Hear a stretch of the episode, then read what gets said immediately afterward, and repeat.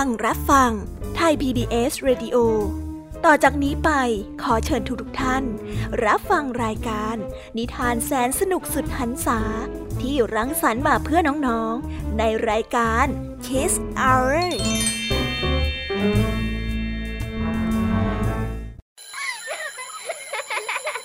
โรงเรียนเลิกแล้วกลับบ้านพร้อมกับรายการ Kids Hours โดยบรรยาชัยโย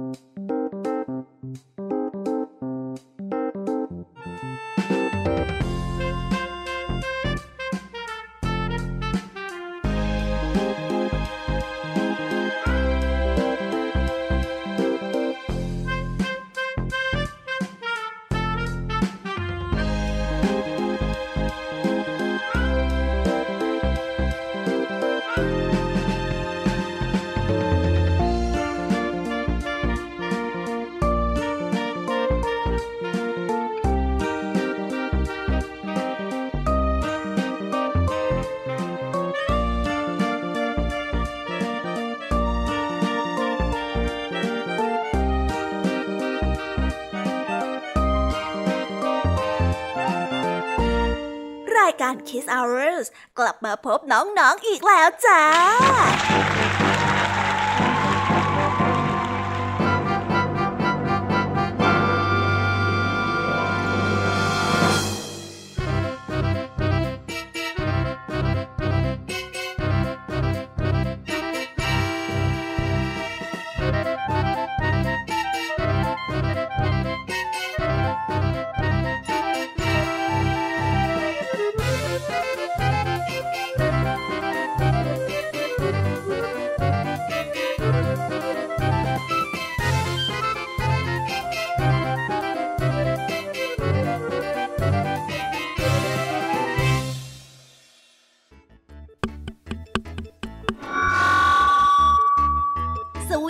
สวัสดีน้องๆชาวรายการ Kids Hour ทุกๆคนนะคะ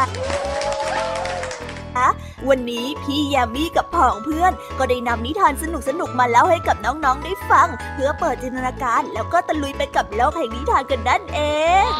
น้องๆคงอยากรู้กันแล้วใช่ไหมล่ะคะว่านิทานที่พวกพี่ได้เตรียมมาฝากน้องๆกันนั้นมีชื่อเรื่องว่าอะไรกันบ้างเดี๋ยวพี่ยามีจะบอกกันเกริ่นไว้ก่อนนะคะพอให้เรียงน้ำย่อยกันเอาไว้ก่อนนะวันนี้นะคะคุณครูหายใจดีของเราก็ได้นำนิทานเรื่องลูกหมาน้อยต่อกันด้วยเรื่องเสื้อตัวใหม่ของพระราชาส่วนเรื่องราวของนิทานทั้งสองเรื่องนี้จะเป็นอย่างไรและจะสนุกสนานมากแค่ไหนน้องๆต้องรอติดตามรับฟังกันในช่วงของคุณครูหายใจดีของพวกเรากันนะคะพี่แยมมี่ในวันนี้บอกเลยค่ะว่าไม่ยอมน้อยนะคุณครูไหวค่ะได้จัดเตรียมนิทานทั้งสามเรื่องสามรสมาฝากน้องๆกันอีกเช่นเคยและในวันนี้นะคะนิทานเรื่องแรกที่พี่แยมมี่ได้จัดเตรียมมาฝากน้องๆกันนั้นมีชื่อเรื่องว่าเจ้าชายกบต่อกันด้วยเรื่องสาวน้อยไข่ไม่ขีดและปิดท้ายด้วยเรื่องดินแดนมันสกินส่วนเรื่องราวของนิทานทั้งสามเรื่องนี้จะเป็นอย่างไรและจะสนุกสนานมากแค่ไหนน้องๆต้องรอติดตามรับฟังกันให้ได้เลยนะคะในช่วงของพี่แยมมี่เล่าให้ฟังค่ะนิทานสุภาษิตในวันนี้ค่ะลุงทองดีกับเจ้าจ้อยก็ได้เตรียมสำนวนมาฝากพวกเรากันอีกเช่นเคยซึ่งในวันนี้นะคะมากันในสำนวนที่ว่าวันพระไม่ได้มีหนเดียวส่วนเรื่องราวและความหมายของคำคำนี้จะเป็นอย่างไรและจะสนุกสนานมากแค่ไหนเจ้าจ้อยเนี่ยจะสร้างเรื่องอะไรให้ลุงทองดีปวดหัวอีกนั้นเราต้องรอติดตามรับฟังกันในช่วงของนิทานสุภาษิตจากลุงทองดีและก็เจ้าจ้อยตัวแสบของพวกเรากันนะคะนิทานของพี่เด็กดีในวันนี้ก็ได้จัดเตรียมนิทานมาฝากน้องๆกันอีกเช่นเคยในช่วงท้ายรายการค่ะซึ่งในวันนี้นะคะพี่เด็กดีได้นำนิทานเรื่องลูกเสือจนมุมมาฝากกันส่วนเรื่องราวจะเป็นอย่างไรจะสนุกสนานมากแค่ไหนน้องๆต้องรอติดตามรับฟังกันให้ได้เลยนะคะในช่วงท้ายรายการกับพี่เด็กดีของเราค่ะโอ้โหเป็นยังไงกันบ้างล่ะคะได้ยินแค่ชื่อเรื่องนิทานก็น่าสนุกแล้วใช่ไหมล่ะคะพี่ยามีก็ตื่นเต้นที่อยากจะรอฟังนิทานที่พวกเรารออยู่ไม่ไหวแล้วล่ะค่ะงั้นเอาเป็นว่าเราไปฟังนิทานทั้งหมดเลยดีกว่าไหมคะ เพราะว่าตอนนี้เนี่ยคุณครูหายใจดีได้มารอน้องๆอยู่ที่หน้าห้องเรียนแล้วล่ะค่ะงั้นเราไปหาคุณครูไหวกันเถอะนะคะไปกันเลย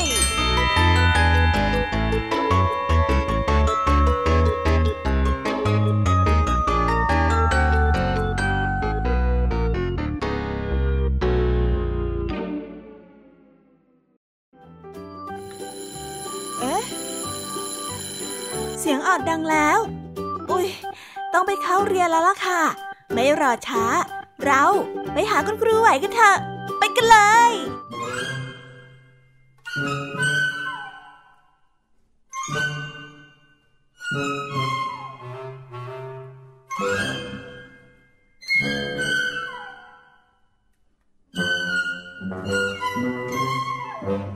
ครูไหวใจดี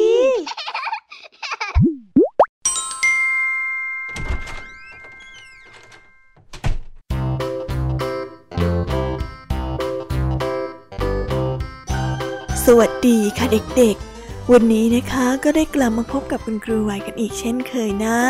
และแน่นอนค่ะว่ามาพบกับคุณครูไหวแบบนี้ก็ต้องมาพบกับนิทานที่แสนสนุกด้วยกัน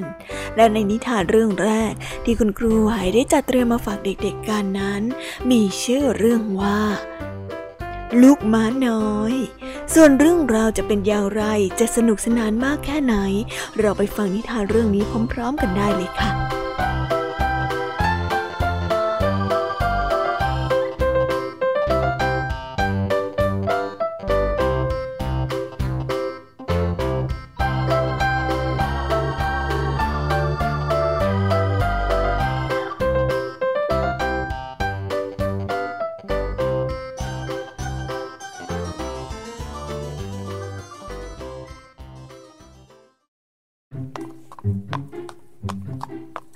กันละครั้งหนึ่ง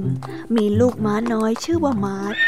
อาศัยอยู่ในโรงเรียนสอนขี่ม้ากับลูกม้าตัวอื่นๆมาร์ทยังเด็กเกินกว่าที่จะให้คนขี่ได้มันจึงอยู่ในทุ่งหญ้าตลอดทั้งวันระหว่างที่ลูกม้าตัวอื่นๆนั้นสอนเด็กชายและเด็กหญิงตัวเล็กๆขี่ม้ามาร์ทมีความสุขมากมันได้ชื่นชอบการเคี้ยวหญ้ามีความสุขกับการกระโดดข้ามรั้วที่ตั้งขึ้นไว้สำหรับม้าตัวใหญ่แต่เหนืออื่นใดมันชอบให้คนนั้นแปลงขนให้แล้วก็ถูกเด็กๆทุกคนโอบกอดมาร์ทนั้นมีความสุขมากจนกระทั่งวันหนึ่งคนเลี้ยงม้าได้จับมันใส่บังเหียนถึงเวลาเริ่มฝึกแล้วนะมาร์ทเธอได้กระซิบบอกพลางลูบไปที่จมูกของมาร์ทอย่างเมตตาอีกไม่นานน่ะเธอก็จะได้ถูกขี่เหมือนม้าตัวอื่นๆแล้วล่ะมาร์ทดีจังเลยให้คนขึ้นขี่หลังเนี่ยดูเหมือนจะเป็นเรื่องง่ายนะฉันมั่นใจว่าฉันจะต้องทำได้ดีมากแน่ๆเลยมาร์ทได้คิดในใจแต่มาร์ทนั้นเข้าใจผิดการที่ให้คนขี่หลังไม่ใช่เรื่องง่ายเลยและมันก็ทำไม่ได้ดีนักจริงๆแล้วการที่มีคนขี่บนหลังค่อนข้างน่ากลัวมาร์ทได้รู้สึกว่าตนเองนั้นโยกเยกไปมาไปมาโลกข้างนอกทุ่งหญ้ามีแต่สิ่งที่น่ากลัวมากมายเช่นรถแท็กเตอร์เสียงดังหนวกหูเสียงเด็กๆร้องกรี๊ดและที่แย่ที่สุดนั้นคือถุงพลาสติกที่ปลิวไปปลิวมาตามสายลมมาร์ทได้ภาวนาให้มันไม่ต้องถูกคนขี่ภาวนาให้ทุกคนนั้นทิ้งมันไว้ตัวเดียวในทุ่งหญ้าคืนวันหนึ่งมาร์ทก็ได้คิดแผนการขึ้นมาได้มันจะไม่ยอมให้ใครมาขี่หลังอีกเช้าวันรุ่งขึ้นเมื่อคนเลี้ยงม้าพยายามจะจับตัวมันมาร์ชก็ได้ทำหูลูกแล้วก็ได้เตะกรีดเท้าขึ้นแล้วมันก็ได้วิ่งหนีไปหลังจากนั้นมันก็พยายามดีดกัดทุกคนที่เข้าใกล้มันเพียงไม่นานก็ไม่มีใครกล้าเข้าใกล้มันอีกเลยมาร์ชนั้นได้ถูกทิ้งอยู่ตามลำพังตอนแรกมันดีใจมากแต่ในไม่ช้ามันก็ได้เริ่มรู้สึกเหงาหงอยไม่รู้ว่าจะทำอะไรดีมันไม่อยากจะให้คนขี่หลังแต่ก็คิดถึงเวลาที่ถูกแปลงขนและก็ถูกโอบกอดแล้วคืนวันหนึ่งขณะที่มาร์ชนั้นกำลังหลับอยู่ในทุ่งหญ้าปาฏิหาริย์ก็ได้เกิดขึ้นก็ได้มีม้าสีขาวสะอาดตาตัวหนึ่งได้ปรากฏกายอยู่ตรงหน้าอย่ากลัวอย่ากลัวฉันเป็นเทวดาผู้พิทักษ์ของเธอ และฉันมาที่นี่ก็เพื่อช่วยเหลือเธอน่ะตามฉันมาสิม้าตัวนั้นได้กระซิบบอกม้าขาวได้หมุนตัวแล้วก็ทะยานขึ้นสู่ท้องฟ้าในทันทีมาร์ชได้ขวดตามหลังทั้งสองได้ควบข้ามท้องฟ้ายามราตรีจนกระทั่งมาถึงทุ่งหญ้าแห่งหนึ่งม้าขาวก็ได้บอกอย่างเสียงอ่อนโยนไปว่าเธอลองมองลงไปข้างล่างนั่นดูสิมาร์ชได้มองลงไปแล้วก็เห็นลูกม้าตัวเล็กๆตัวหนึ่งกระโดดข้ามรั้วได้อย่างง่ายดายพร้อมกับเด็กหญิงตัวน้อยๆบนหลังมาร์ชได้กระพริบตาปิ๊บๆแล้วก็ร้องด้วยความแปลกใจลูกม้าตัวนั้นคือมันนั่นเองแต่ใครคือเด็กผู้หญิงคนนั้นที่ขี่หลังของมันล่ะนั่นคือเคที่เห็นไหมว่าเธออ่อนโยนและมีเมตตามากแค่ไหนเคที่จะไม่มีวันทำร้ายเธอแน่นอนม้าขาวก็ได้บอกไปอย่างเสียงนุ่มนวลกับอ่านความคิดของมาร์ชออกมาร์ชได้มองลงไปอีกจนกระทั่งทุกอย่างตรงหน้าได้กลายเป็นภาพเรือนรางมันได้กระพริบตาแล้วก็พบว่าตัวเองนั้นกลับมาอยู่ในทุ่งหญ้าที่โรงเรียนสอนขี่ม้าม้าขาวก็ได้หายไปและมาร์ชก็อยู่อย่างโดดเดี่ยวอีกครั้งมาร์ชได้ถอนหายใจอย่างเศร้าๆมาร์ชไม่สามารถเลิกคิดถึงเด็กผู้หญิงตัวน้อยที่แสนใจดีคนนั้นได้เช้าวันรุ่งขึ้นขณะที่มาร์ชกำลังซ่อนตัวอยู่ในมุมหนึ่งของทุ่งเด็กหญิงตัวเล็กๆคนหนึ่งก็มาหยุดอยู่ที่ประตูรั้วสวัสดีจ้ะมาร์ชเด็กหญิงก็ได้ทักทายพลางโบกแครอทมาทางมันมาร์ชก็ได้ค่อยๆเดินออกมาจากที่ซ่อนแล้วก็จ้องมองเธอเธอคือเด็กผู้หญิงตัวน้อยในความฝันของมาร์ชนั่นเองเธอคือเคที่เคที่นั้นปีนข้ามประตูรั้วแล้วก็เดินมาหามาร์ชโดยระมัดระวังไม่ทำให้มันตื่นตกใจมาเร็วเร็วเข้าหนุ่มน้อยมานี่มานี่เคที่ได้กระซิบอย่างเสียงอ่อนโยนฉันไม่ทำร้ายเธอหรอกนะมาร์ชแล้วเธอก็ได้ยืนรอนิ่งๆที่แรกมาร์ชไม่ยอมขยับแล้วความอยากรู้อยากเห็นก็เป็นฝ่ายชนะมาร์ชได้เดินออกมาอย่างช้าๆได้ตรงไปที่เคที่แต่เธอก็ยังไม่ขยับทันใดนั้นมาร์ชก็รู้สึกฮึกเหิมมันก็ได้ค่อยๆเดินไปข้างไหล่ของเคที่แล้วก็ก้มหัวลงให้เคที่นั้นยื่นมือมาลูบหัวของมันแล้วก็ป้อนแครอทให้ขณะที่มาร์ชนั้นเคี้ยวแครอทเคที่ก็ได้สวมบังเหียนอย่างอ่อนโยนเอาละเรียบร้อยแล้วล่ะเคที่ก็ได้พูดอย่างเสียงนุ่มนวลหลังจากนั้นมาร์ชก็ยอมให้เคที่นั้นจับตัวมันเพียงไม่นานมันก็ยอมให้เด็กหญิงขี่หลังปลายฤดูร้อนนั้นมาร์ชกับเคที่ได้กลายเป็นเพื่อนสนิทกันกระโดดข้ามรั้วด้วยกันเมื่อทางคอกม้าจัดงานแสดงในฤดูร้อนลองทายดูสิว่าใครชนะในการแข่งขันกระโดดข้ามรั้วแน่นอนก็ต้องเป็นม้าสิเราก็ต้องขอขอบคุณม้าสีขาวปริศนาที่ทำให้มาร์ชนั้นยอมไว้วางใจเด็กหญิงตัวเล็กๆคนหนึ่งอีกครั้ง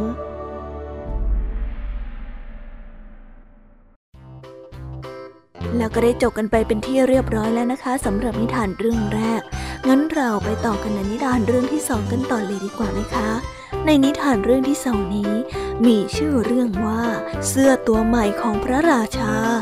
เรื่องราวจะเป็นอย่างไรนั้นเราไปรับฟังพร้อมๆกันได้เลยค่ะ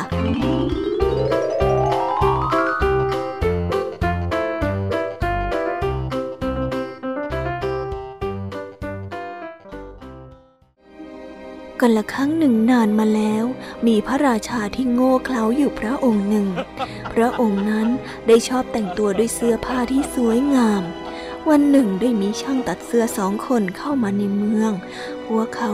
ได้รู้มาว่าพระราชานี้โง่เขลาเป็นอย่างมากจึงต้องการจะหลอกพระองค์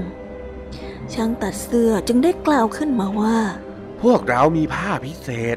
มันพิเศษมากๆก็ตรงที่มีแต่คนฉลาดเท่านั้นที่จะมองเห็นแต่ถ้าหากว่าเป็นคนโง่ก็จะมองไม่เห็นดูสิสวยใช่ไหมพะยะค่ะจริงๆแล้วช่างตัดเสื้อไม่มีผ้าพระราชาจึงมองไม่เห็นผ้าอะไรเลยแต่พระองค์ไม่อยากจะดูเป็นคนโง่จึงได้ตรัสออกไปว่าอืม สวยมากเลยนะเนี่ยเมื่อช่างตัดเสื้อได้ยินดังนั้นก็ได้กล่าวกลับมาว่าผ้าผืนนี้จะถูกตัดให้เป็นเสื้อที่สวยงามของพระองค์พระองค์จึงได้สั่งช่างตัดเสื้อตัดฉลองพระองค์ใหม่ให้กับพระองค์ช่างตัดเสื้อได้กล่าวขึ้นมาว่าได้เลยพี่ค่ะข้าตัดเสื้อทั้งหมดเนี่ยนะหนึ่งร้อยเหรียญทองแล้วกันข้าลดราคาให้พระราชาจึงได้ประทานทองให้กับพวกเขาช่างตัดเสื้อเมื่อได้ยินดังนั้นก็ได้ทูลออกไปว่าผ้าผืนนี้จะกลายเป็นเสื้อที่สวยงามมากสำหรับพระองค์พระเจ้าค่ะเสื้อของพระองค์จะตัดเสร็จภายในสัปดาห์หน้าพระยาค่ะงั้นพระองค์อย่าลืมเสด็จไปดูเสื้อสัปดาห์หน้านะพระยาค่ะในสัปดาห์ต่อมาพระราชานั้นได้เสด็จไปดูฉลองพระองค์ที่บ้านของช่างตัดเสื้อ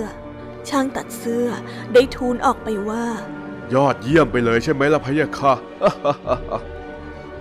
แน่นอนว่าพระราชานั้นมองไม่เห็นอะไรเลยแต่ไม่อยากจะเปิดเผยว่าตนเองนั้นเป็นคนโง่พระองค์จึงได้ตัดออกไปว่าหรูหรามากเลยทีเดียวข้าชอบใจจริงๆช่างตัดเสื้อได้ทูลกับพระราชาพลางนำทางพระราชาออกไปทางประตูในสัปดาห์ต่อมาช่างตัดเสื้อก็ได้เข้าไปเข้าเฝ้าพระราชาอีกครั้งช่างตัดเสื้อก็ได้กล่าวไปว่าพระองค์จะดูสง่างามมากเมื่อได้ใส่เสื้อตัวนี้แต่พระราชาก็ยังมองไม่เห็นอะไรอยู่ดีอย่างไรก็ตามพระราชานั้นอยากจะดูเป็นคนฉลาดจึงอนุญาตให้ช่างตัดเสื้อช่วยพระองค์แต่งด้วยฉลองพระองค์อันใหม่เมื่อเสร็จแล้วพระราชานั้นก็เสด็จเข้าไปในเมืองพระองค์จึงได้ตรัสกับราษฎรไปว่านี่นี่ดูเสื้อตัวใหม่ของข้าสิเนี่ยมันเป็นชุดที่สวยงามที่สุดในโลกเชียวนะแต่คนโง่จะมองไม่เห็นเจ้ามองเห็นไหมฮะไม่มีใครมองเห็นเสื้อใหม่ของพระราชาเลยแต่ไม่อยากเป็นคนโง่จึงได้มีคนพูดออกไปว่า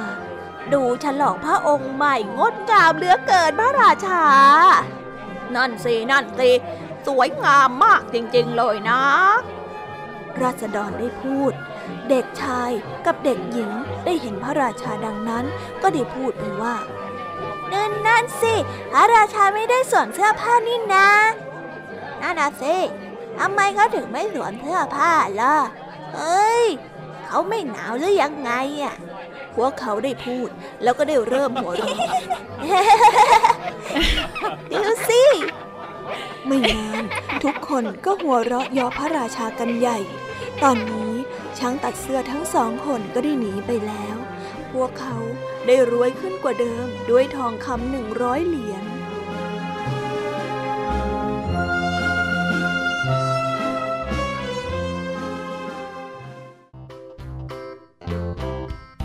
แล้วก็ได้จบกันไปแล้วนะคะสำหรับนิทานทั้งสองเรื่องเป็นยังไงกันบ้างคะนิทานในวันนี้สนุกกันไหมเอ่ยอย่าลืมนำข้อคิดที่ได้จากการรับฟังนิทานไปปรับใช้กันในชีวิตประจำวันกันด้วยนะและวันนี้ก็หมดเวลาของคุณครูไหวกันลงไปแล้วค่ะครูไหวก็ต้องขอส่งต่อเด็กๆให้ไปฟังนิทานในช่วงต่อไปกับช่วงพี่แยมมี่เล่าให้ฟังกันเลยนะคะ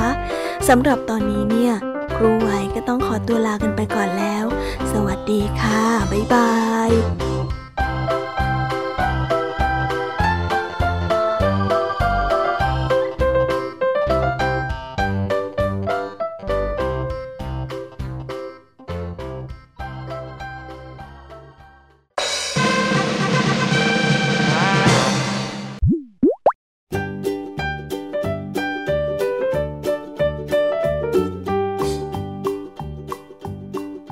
สวีดัสสวัสดีน้องๆที่น่ารักทุกๆคนของพี่ยามี่และก็ชาวรายการ Kids Hour ทุกๆคนนะคะมาพบกับเสียงอันสดใสของพี่ยามี่แบบนี้ก็ต้องมาพบกับนิทานที่แสนสนุกทั้งสามเรื่องสามรสของพี่ยามี่กันค่ะและในนิทานเรื่องแรกที่พี่ยามี่ได้จัดเตรียมมาฝากน้องๆกันนั้นมีชื่อเรื่องว่าเจ้าชายกบส่วนเรื่องราวจะเป็นอย่างไรจะสนุกสนานมากแค่ไหนเราไปติดตามรับฟังพร้อมๆกันได้เลยค่ะ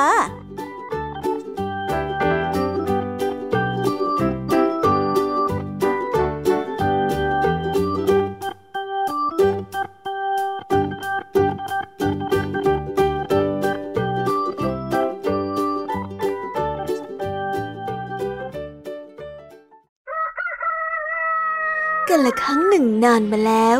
ยังมีเจ้าหญิงพระองค์หนึ่งความงามของพระองค์เปล่งประกายเสียจนแสงอาทิตย์นั้นยังดูมัวหมองเป็นรองพระองค์เมื่ออากาศร้อนเจ้าหญิงจะเสด็จเข้าป่าไปพร้อมกับนำลูกบอลสีทองไปด้วยพระองค์ทรงได้นั่งใต้ร่มไม้ข้างลำธารและโยนลูกบอลเล่นแต่แล้ววันหนึ่งเจ้าหญิงก็ได้ทำลูกบอลสีทองหลุดมือและตกลงไปในน้ำดังป๋องเจ้าหญิงนั้นนั่งร้องไห้อยู่ตรงนั้นเสียงร้องไห้ของพระองค์ดังขึ้นเรื่อยๆราวกับหัวใจของพระองค์นั้นจะแตกสลาย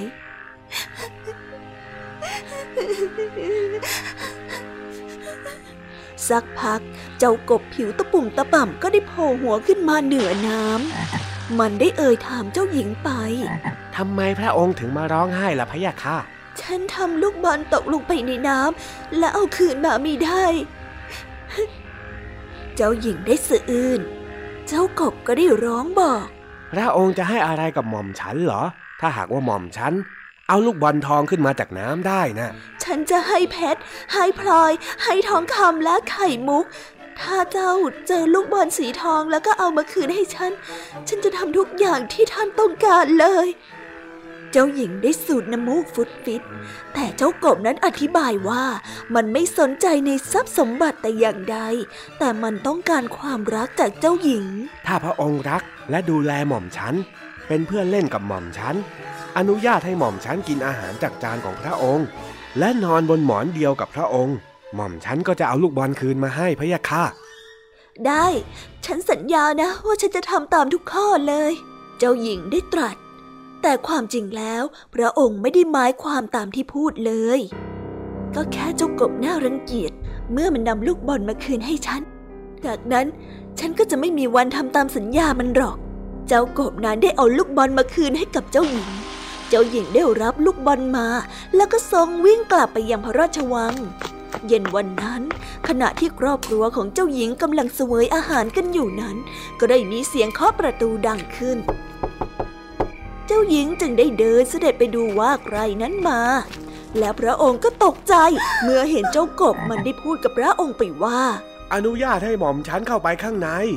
โอ้เจ้าหญิงแสนสวยอย่าลืมคำสัญญาของพระองค์ที่จะให้หม่อมฉันเป็นคู่รักสิพะยะค่ะแต่เจ้าหญิงได้ปิดประตูใส่หน้าเจ้ากบและก็รีบกลับมานั่งที่โต๊ะเสวยใครมาเหรอจ๊ะลูกก็แค่เจ้ากบตัวลื่นตัวหนึ่งนะเพคะเจ้าหญิงก็ได้ตอบไป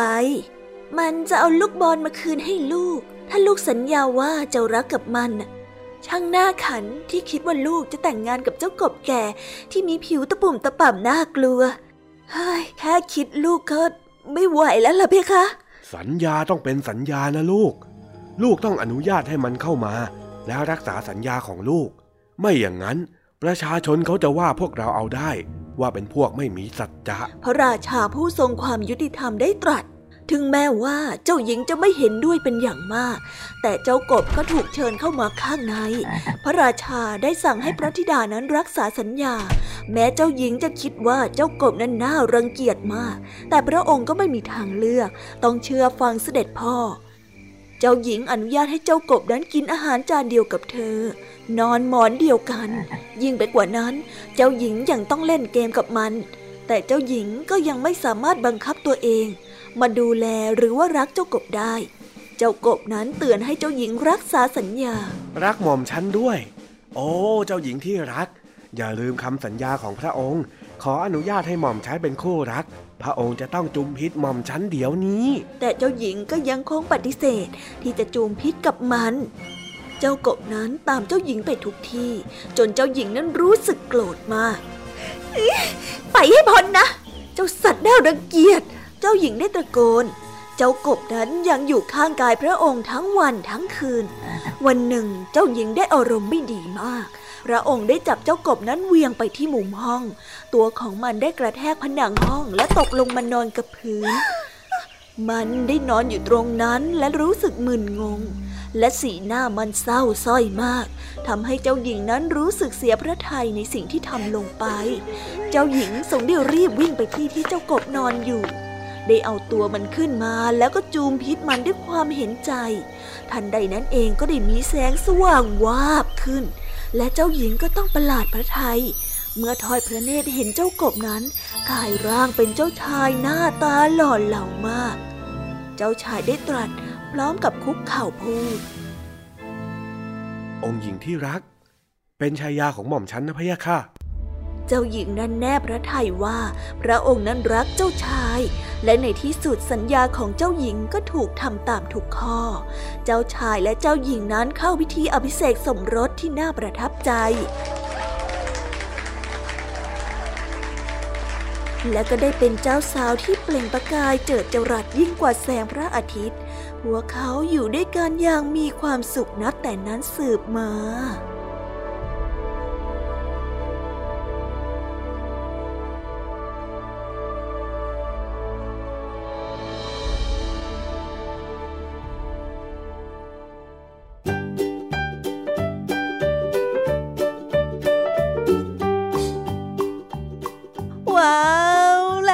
กันไปเป็นที่เรียบร้อยแล้วนะสำหรับนิทานเรื่องแรกของพี่ยามีสนุกกันไหมคะถ้าน้องๆสนุกกันแบบนี้เนี่ยเราไปต่อกันในนิทานซึ้งๆในนิทานเรื่องที่สองพร้อมๆกันเลยค่ะในนิทานเรื่องนี้มีชื่อเรื่องว่าสาวน้อยขายไม่ขีดส่วนเรื่องราวจะเป็นอย่างไรนั้นเราไปติดตามรับฟังพร้อมๆกันเลยค่ะ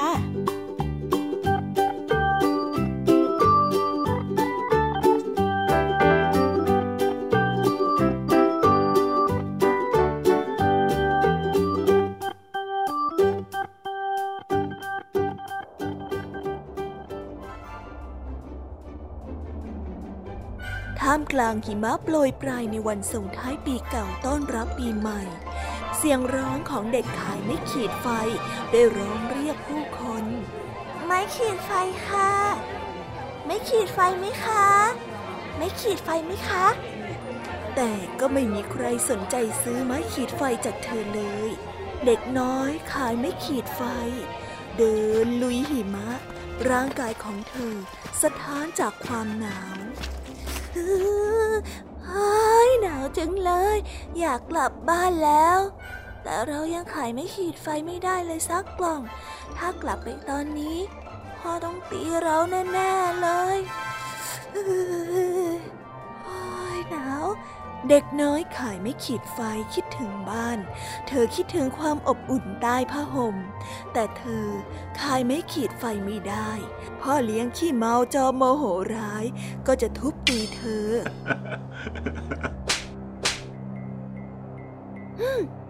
เราจะขายไม่ขีดไฟให้หมดเลยเพื่อที่จะได้กลับบ้านคิดได้ดังนั้นเธอก็ได้ออกเดินขายไม่ขีดไฟอีกครั้งไม่ขีดไฟค่ะไม่ขีดไฟค่ะเอาไม่ขีดไฟนี่คะแต่ก็ไม่มีใครสนใจซื้อไม่ขีดไฟจากเธอเลย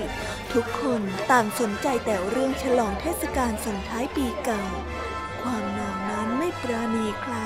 ในที่สุดเด็กน้อยขายไม่ขีดไฟก็ได้สุดร่างลงนั่งที่ตรอกมืดข้างทางเฮ้ยเราไม่ไหวแล้วหนาวเหลือเกินเด็กน้อยขายไม้ขีดไฟได้ตัดสินใจจุดไม้ขีดไฟขึ้นมาหนึ่งก้านเพื่อให้ความอบอุ่นแก่ตัวเองทันใดนั้นเธอก็ได้เห็นภาพเตาผิงอันอบอุ่นอยู่เบื้องหน้าเธอได้เดินเข้าไปที่เตาผิงอ้างมือรับความอบอุ่นแต่แล้วไฟในเตาผิงก็ได้ดับลงอุ่นจังอ้าวอ๋อดับซะแล้วหูเฮ้ยหนาวเด็กน้อยขายไม่ขีดไฟจุดไม่ขีดก้านที่สองทันใดนั้นเธอก็ได้เห็นภาพโต๊ะอาหารที่เต็มไปด้วยอาหารน่ากินมากมายมีทั้งขนมปังเค้กผลไม้และก็ห่านอบเจ้าห่านอบในจานนั้นมองมาที่เธอจากนั้นมันก็ได้กระโดดลงมาจากจานแล้วก็เดินเข้ามาหาเธอห่างกันเพียงแค่เอื้อมมือเจ้าห่านอบก็พลันหายไปเฮ้ออาหารเต็มโต๊ะเลยอ้าวหายไปอีกแล้ว เด็กน้อยข่ายไม้ขีดไฟจุดไม้ขีดก้านที่สามทันใดนั้นเธอก็ได้เห็นต้นคริสต์มาสประดับไฟหรูหรารูปดาวเธอได้เอื้อมมือคว้าแต่ดวงดาวเหล่านั้นก็ได้กลับลอยขึ้นฟ้าแล้วก็ตกลงมาเป็นดาวตกดาวตกเอ้ยดาวตกนี่นะเราเคยได้ยินว่าเมื่อใดที่มีดาวตกเมื่อนั้นจะมีวิญญาณของใครสักคนขึ้นสวรรค์เด็กน้อยขายไม่ขีดไฟได้จุดไม้ขีดก้านที่สี่ทันใดนั้นเธอก็ได้เห็นคุณย่าที่จากไปของเธอได้ยืนอยู่ตรงเบื้องหน้าเด็กน้อยขายไม่ขีดไฟกลัวว่าคุณย่าจะหายไปเหมือนเตาผิงห่านอกและก็ต้นคริสต์มาสเธอจึงได้จุดไม้ขีดไฟทั้งหมดในกล่องคุณย่าคะคุณย่าหนูคิดถึงคุณย่าจังเลยอย่าทิ้งหนูไปนะคะพาหนูไปด้วยนะคะคุณย่าได้สิจ้าหลานรักของย่าเดี๋ยวย่าจะพาหนูไปอยู่ด้วยนะคุณย่าได้กอดเด็กน้อยขายไม่ขีดไฟจากนั้น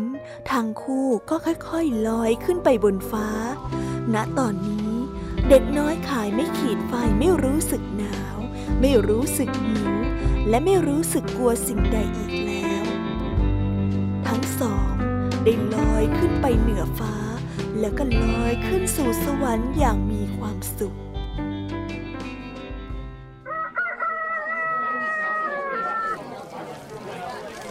เช้าวันรุ่งขึ้นชาวบ้านแถวนั้นก็ได้พบเห็นศพเด็กน้อยขายไม่ขีดไฟนอนอยู่ในบ้านที่มีเพลิงไหม้แต่ใบหน้าของเด็กน้อยขายไม่ขีดไฟนั้นอมยิ้มและมีความสุขเป็นอย่างมาก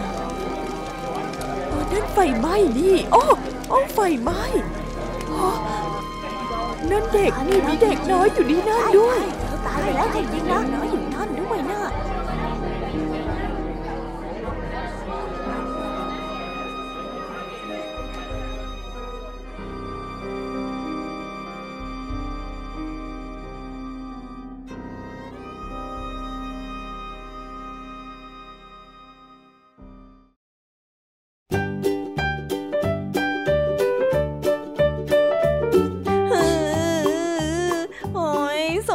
เด็กน้อยไม่ขีดไฟจริงๆเลยนะคะเอาละค่ะพักเรื่องเศร้าไว้แป๊บเรามาต่อกันในนิทานเรื่องที่สามของพี่แยมมี่กันต่อเลยนะในนิทานเรื่องที่สามนี้พี่แยมมี่ได้จัดเตรียมนิทานเรื่องดินแดนมันกินมาฝากกันส่วนเรื่องราวจะเป็นอย่างไรจะสนุกสนานมากแค่ไหนเราไปรับฟังพร้อมๆกันได้เลยค่ะ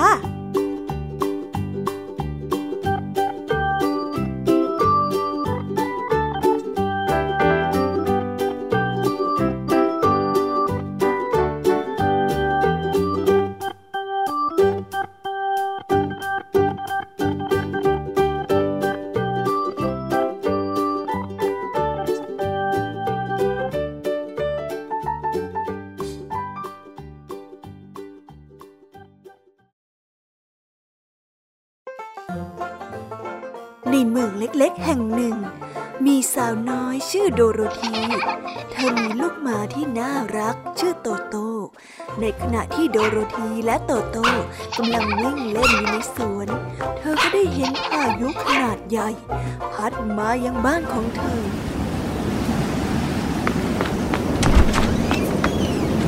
เธอจึงได้รีบอุ้มโตโต้เข้าไปในบ้านและก็อยู่ในนั้นด้วยความกลัวตลอดทั้งคืนบ้านของเธอได้ถูกพายุพัดไปยังดินแดนอันไกลโพ้นเมื่อพายุได้หยุดลงโดโรธีจึงได้เปิดประตูบ้านออกมาแล้วเธอก็ต้องประหลาดใจเพราะภาพที่เธอเห็นนั้นมีแต่ผู้คนตัวเล็กแต่งตัวสวยงามอยู่มากมาย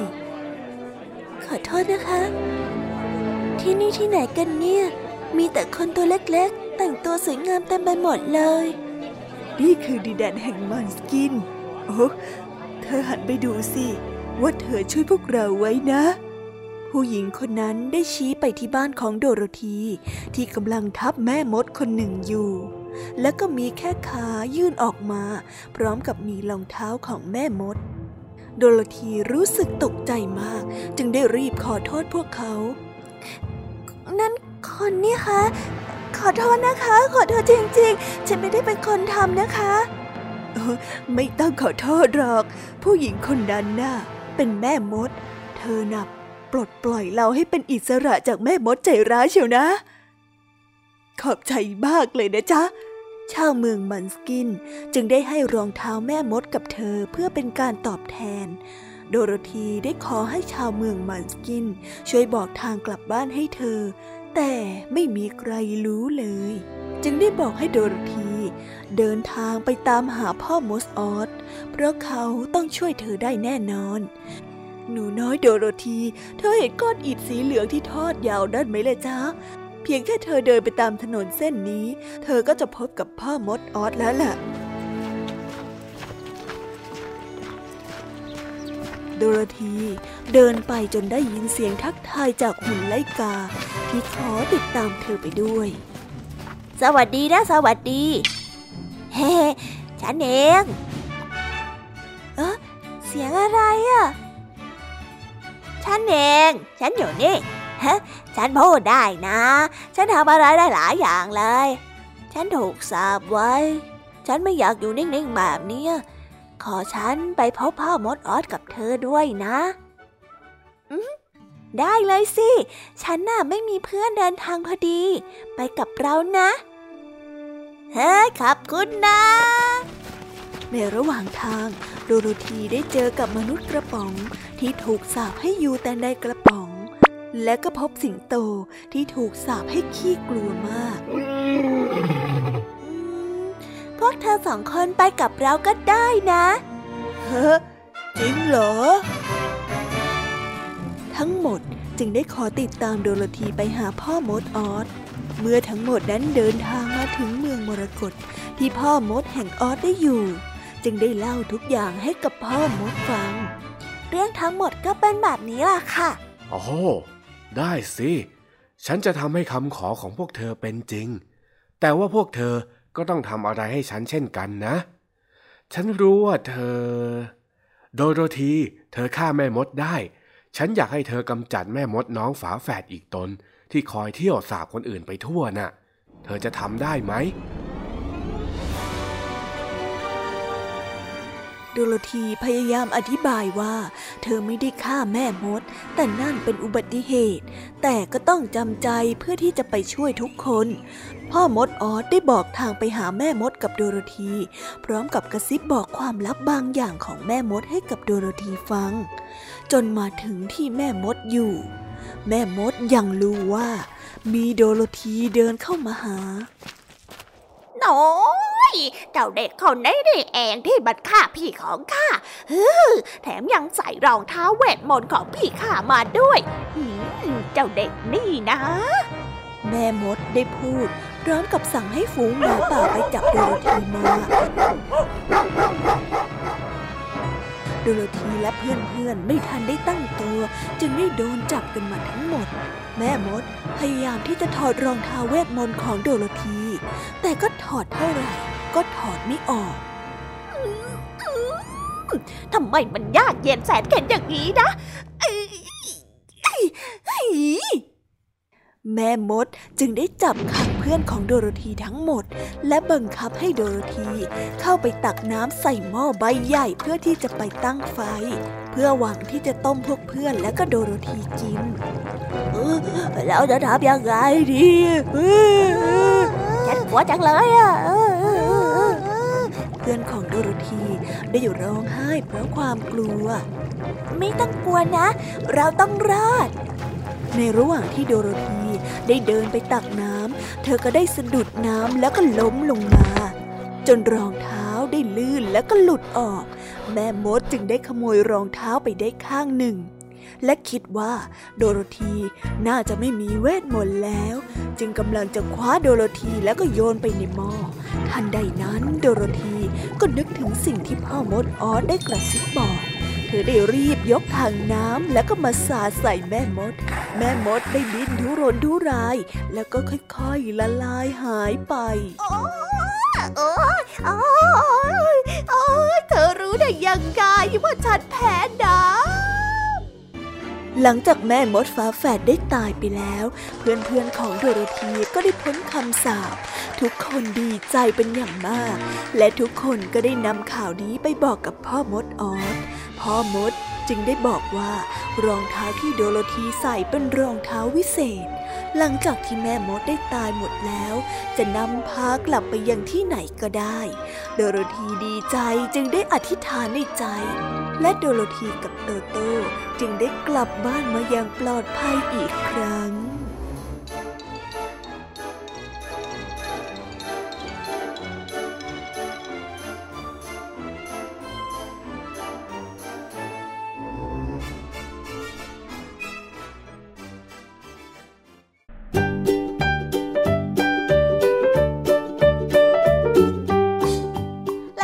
ไปแล้วนะคะสำหรับนิทานทั้งสามเรื่องสามรสของพี่ยามีเป็นยังไงกันบ้างล่ะคะน้องๆวันนี้พี่ยามีจะพอสู้นิทานในช่วงของครูไหวกันได้หรือเปล่านะแต่ไม่ว่าจะสู้ได้หรือไม่ได้ค่ะพี่ยามีก็ดีใจที่เห็นน้องๆ น, นั้นมีรอยยิ้มแล้วก็ตั้งใจฟังนิทานที่พี่ยามีได้นำมาเล่าให้กับน้องๆฟังกันในวันนี้แล้ววันนี้เนี่ยเวลาของพี่ยามีก็หมดลงไปอีกแล้วล่ะค่ะคงต้องส่งต่อน้องๆให้ไปพบกับเจ้าจ้อยและกับลุงทองดีกันในช่วงนิทานสุภาษิตกันเลยนะคะสำหรับตอนนี้พี่ยามีก็ต้องขอตัวไปพักผ่อนแป๊บนึงนะเดี๋ยวกลับมาพบกันใหม่ในช่วงท้ายรายการค่ะสำหรับตอนนี้ไปหาลุงทองดีกับเจ้าจ้อยกันเลย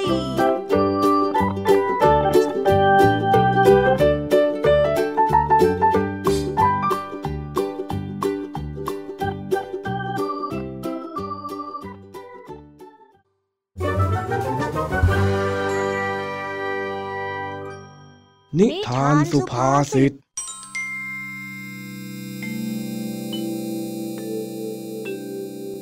ล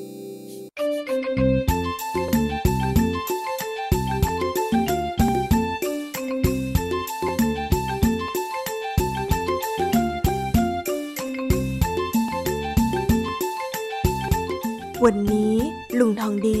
ตั้งใจจะมาเชียร์เจ้าจ้อยแข่งขันฟุตบอลที่ศาลากลางอำเภอแต่ว่าลุงทองดีนั้นดันมาช้าพอมาถึงการแข่งขันก็ได้จบลงไปแล้วจะเห็นก็แต่เจ้าจ้อยที่นั่งหงอยๆอยู่ข้างสนามอ้าวเจ้าจ้อยแหมมานั่งอะไรอยู่ตรงนี้คนเดียวล่ะเนี่ยเอ็งมารอข้าอยู่ใช่ไหมฮะเปล่าจ้ะแล้วนี่เอ็งไม่ไปเตรียมตัวแข่งบอลหรือไงเล่าทำไมมานั่งตรงนี้คนเดียวล่ะฮะคือว่าจ้อยแข่งไปแล้วอ่ะจ้ะอ๋อเอ็งคงดีใจมากที่แข่งฟุตบอลชนะก็เลยมานั่งรอที่จะบอกข้าตรงนี้ละเซ่ใช่ไหม สิ้นเสียงหัวเราะของลุงทองดีเจ้าจ้อยก็นั่งน้ำตาซึมๆเหมือนว่ามีความในใจอะไรบางอย่างแต่ว่าไม่ได้พูดออกมาให้ลุงทองดีได้ฟังเออข้าพูดอะไรผิดไปหรือเปล่าวะทำไมเอ็งถึงดูซึมๆแบบนี้ล่ะฮะเจ้าจ้อยจ้อยแพ้นะจ๊ะอ๋อก็ก็ไม่เป็นอะไรนี่หว่าเอ็งจะเครียดไปทำไมกันจ้อยแพ้แล้วจ้ะลุงทองดีจ้อยไม่มีรางวัลอะไรมาอวดลุงทองดีเหมือนอย่างที่คุยให้ลุงฟังแล้วจ้ะเอานะเอ็งอย่าคิดมากไปเลยวันพระเนี่ยไม่ได้มีแค่หนเดียวเดี๋ยวลองพยายามใหม่ก็ได้ลุงทองดีหมายถึงให้จ้อยไปทำบุญในวันพระน่ะเหรอจ๊ะไม่ใช่ไม่ใช่วันพระไม่ได้มีหนเดียวเนี่ยมันเป็นสำนวนที่หมายความว่าโอกาสมันไม่ได้มีแค่ครั้งนี้เอาไว้แก้ไขต่อครั้งหน้าก็ยังไม่สายเกินไปยังไงเล่าจ๊ะโอ้โอ้โอ้ท่าทางจะเศร้าจริงๆนะเนี่ยงั้นเดี๋ยวข้าจะเล่านิทานให้ฟังเอาไหมฟังก็ได้จ้ะอ่ะอ่ะเดี๋ยวข้าจะเล่าให้ฟังกาลครั้งหนึ่งนานมาแล้วมีชายหนุ่มคนหนึ่งเขามีความตั้งใจที่อยากจะทำบุญตักบาตรที่วัดในวันพระใหญ่แต่เพราะว่าเขาเป็นคนที่ต้องค้าขายและจำเป็นต้องเดินทางรอนแรมไปยังต่างเมืองอยู่บ่อยๆจึงทำให้เขานั้นไม่มีโอกาสได้ทำบุญที่วัดชายหนุ่มรู้สึกเสียใจมากจนเขารู้สึกว่าไม่อยากจะทำบุญอีกต่อไปแล้วแต่เมื่อวันเวลาผ่านไปก็วนกลับมาถึงวันพระใหญ่อีกจนได้ จึงทำให้เขาค่อยๆเข้าใจว่าความคาดหวังของชีวิตนั้นไม่จำเป็นว่าจะต้องทำให้สำเร็จได้ในทันทีเพราะยังไงซะชีวิตก็ยังมีโอกาสเข้ามาเรื่อยๆหลังจากนั้นเขาจึงไม่เคร่งเครียดมากนักวันพระครั้งไหนที่เขาว่างเขาก็หาโอกาสไปทำบุญแต่วันพระไหนที่เขาไม่ว่างเขาก็ไม่ไปจึงเป็นที่มาของคำว่าวันพระไม่ได้มีแค่หนเดียวยังไงล่ะเข้าใจไหมจ้ะแต่จอยก็แค่ผิดหวังที่ไม่มีรางวัลมาอวดลุงทองดีเหมือนที่จอยเคยโม้ไว้เท่านั้นเองล่ะจ้ะโอ้ยแค่เองได้มาแข่งระดับอำเภอแบบนี้ข้าก็ดีใจแล้วจ้ะจอยมันน่าดีใจยังไงหรอจ๊ะทั้งทั้งที่จอยแข่งแพ้เนี่ยนะอ่ะงั้นเองตอบคำถามข้าให้ได้นะเจ้าจอยคำถามอะไรเหรอจ๊ะลุงทองดีเองคิดว่าในโรงเรียนเองเนี่ยมีเด็กอยู่กี่คนนะก็มีหลายร้อยคนอยู่นะจ๊ะแล้วทีมฟุตบอลของเองเนี่ยมีสมาชิกกี่คนก็มีสิบเอ็ดคนยังไงล่ะจ๊ะอ๋อแล้วเองก็เป็นหนึ่งในสิบเอ็ดคนนั้นใช่ไหมใช่จ๊ะงั้นก็หมายความว่าเองเป็นสิบเอ็ดจากร้อยแล้วก็เป็นหนึ่งในสิบเอ็ดที่คุณครูเขาคัดเลือกแล้วคัดเลือกอีกจนกลายเป็นทีมของโรงเรียนยังไงล่ะนี่ยังไม่แปลว่าเองเก่งหรือยังไงแต่จ้อยมาเล่นแพ้อีกโรงเรียนนึงนี่นะก็มันกีฬานี่นะเองจะไม่ให้แพ้ให้ชนะมั่งหรือแล้วเองรู้สาเหตุไหมล่ะว่าทำไมทีมเองถึงแพ้น่ะทีมจ้อยไม่ค่อยส่งบอลให้กันนะจ๊ะก็เลยถูกทีมตรงข้ามแย่งบอลไปยิงประตูจนชนะนั่นไงเห็นไหมว่าการแพ้ก็มีประโยชน์ที่ทำให้เองเห็นจุดอ่อนของทีมเองน่ะพอรู้จุดอ่อนแล้วก็เอาไปปรับแก้แล้วก็ซ้อมบ่อยๆเดี๋ยวเองก็ชนะเขาได้นะอ๋ออย่างนี้นี่เองจ้อยไม่เคยมองเห็นอะไรในแง่นี้มาก่อนเลยนะเนี่ยเจ้าจ้อยก่อนจะนับไปถึงร้อยก็ต้องผ่านหนึ่งไปจนถึงเก้าสิบเก้าชีวิตคนเราเนี่ยมันต้องค่อยๆผ่านไปทีละนิดละหน่อยแบบนี้แหละว้อยค่อยๆฝึกฝนใจเย็นๆได้จ้ะลุงทองดีขอบคุณนะจ๊ะที่ชี้นำจ้อยแต่อะไรของเองหรือเจ้าจ้อยแต่ตอนเนี้ยจ้อยหิวมากเลยอะจ๊ะแต่บอลมาทั้งวันแล้วไม่ได้กินอะไรเลยอะลุงทองดีโธ่เอ้ยนึกว่าเรื่องอะไรไปเดี๋ยวข้าพาไปเลี้ยงปอบใจกินอะไรดีล่ะหมูกระทะดีไหมดีจ้ะดีดีเอาหมูกระทะเอามีกุ้งด้วยอยากกินกุ้งไปไปเดี๋ยวข้าพาไปเย้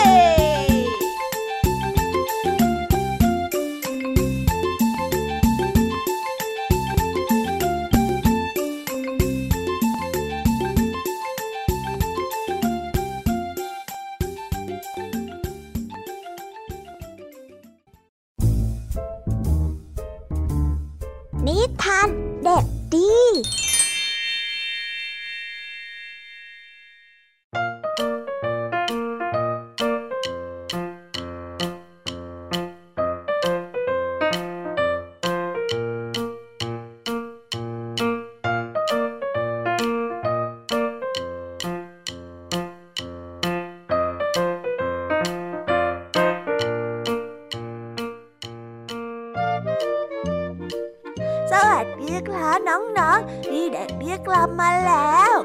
มาพบกันอีกเช่นเคยกับนิทานสนุกสนุกช่วงท้ารายการ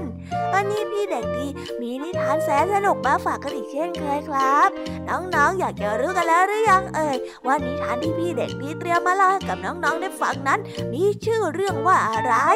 ถ้าน้องๆ อยากจะรู้กันแล้วพี่เด็กดีเฉลยให้ก็ได้ครับนิทานในวันนี้พี่เด็กดีได้นำนิทานเรื่องลูกเสือจนมุมมาฝากกันส่วนเรื่องราวจะเป็นอย่างไรนั้นเราไปรับฟังพร้อมๆกันได้เลยครับ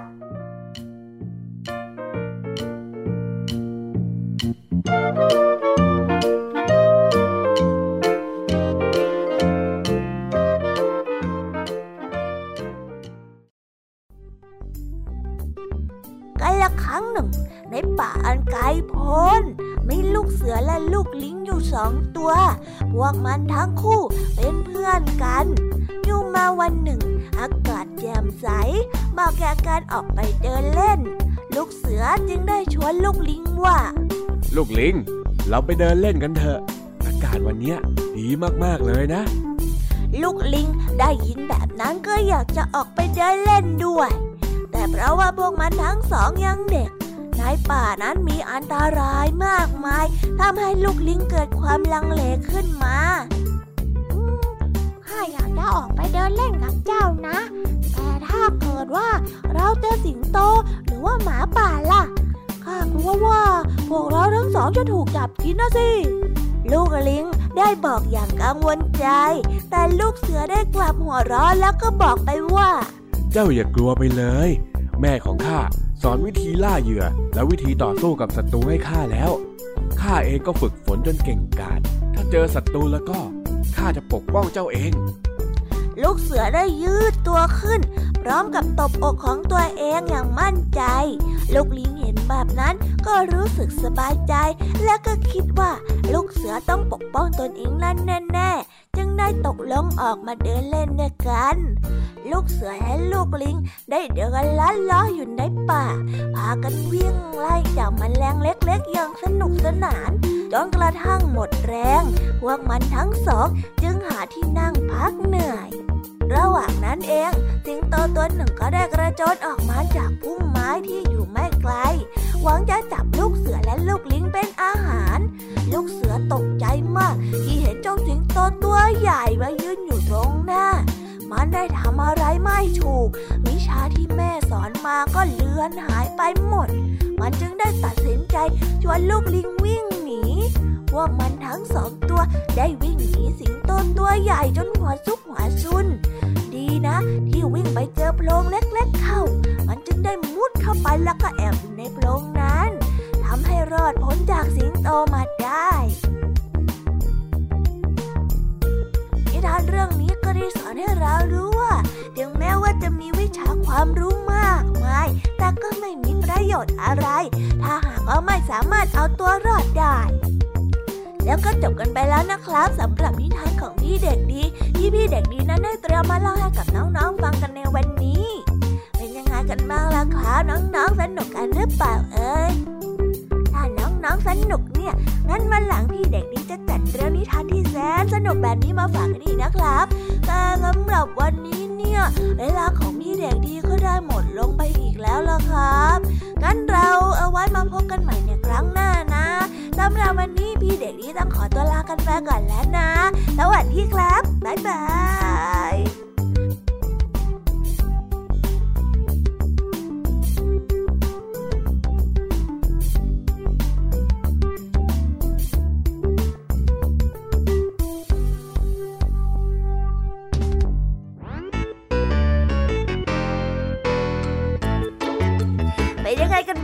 น้องๆสำหรับนิทานหลากหลายเรื่องราวที่ได้รับฟังกันไปในวันนี้สนุกกันหรือเปล่าเอ่ยหลากหลายเรื่องราวที่ได้นำมาเนี่ยบางเรื่องก็ให้ข้อคิดสะกิดใจบางเรื่องก็ให้ความสนุกสนานเพลิดเพลินแล้วแต่ว่าน้องๆเนี่ยจะเห็นความสนุกสนานในแง่มุมไหนกันบ้างส่วนพี่ยามีแล้วก็พ่อเพื่อนเนี่ยก็มีหน้าที่ในการนำนิทานมาส่งตรงถึงน้องๆแค่นั้นเองล่ะค่ะแล้ววันนี้นะคะเราก็ฟังนิทานกันมาจนถึงเวลาที่กำลังจะหมดลงอีกแล้วอ่ะหอยใครที่ฟังไม่ทันเนี่ยหรือว่าฟังไม่ครบก็สามารถไปย้อนรับฟังได้ที่เว็บไซต์ไทย พี บี เอส Radio หรือที่แอปพลิเคชันไทย พี บี เอส Radio ได้นะถึงเวลาที่จะต้องกล่าวคำลาแล้วล่ะค่ะพี่ยามีต้องคิดถึงน้องๆ อ, อีกแน่เลยแต่ไม่ต้องห่วงนะคะน้องๆพี่ยามีเนี่ยขอสัญญาเลยว่าจะกลับมาพบกันใหม่พร้อมกับนิทานที่แสนสนุกแบบนี้กันอีกแน่นอนค่ะน้องๆอย่าลืมนำข้อคิดดีๆที่ได้จากการรับฟังนิทานที่แสนสนุกของคุณครูไหวพี่ยามีลุงทองดีและก็เจ้าจ้อยและก็นิทานจากพี่เด็กดีในวันนี้ไปใช้กันด้วยนะคะเด็กๆเอาไว้พบกันใหม่ในวันพรุ่งนี้นะสำหรับวันนี้พี่ยามีต้องขอตัวลากันไปก่อนแล้วล่ะค่ะสวัสดีค่ะบ๊ายบายนะคะน้องๆและพบกันใหม่ค่ะ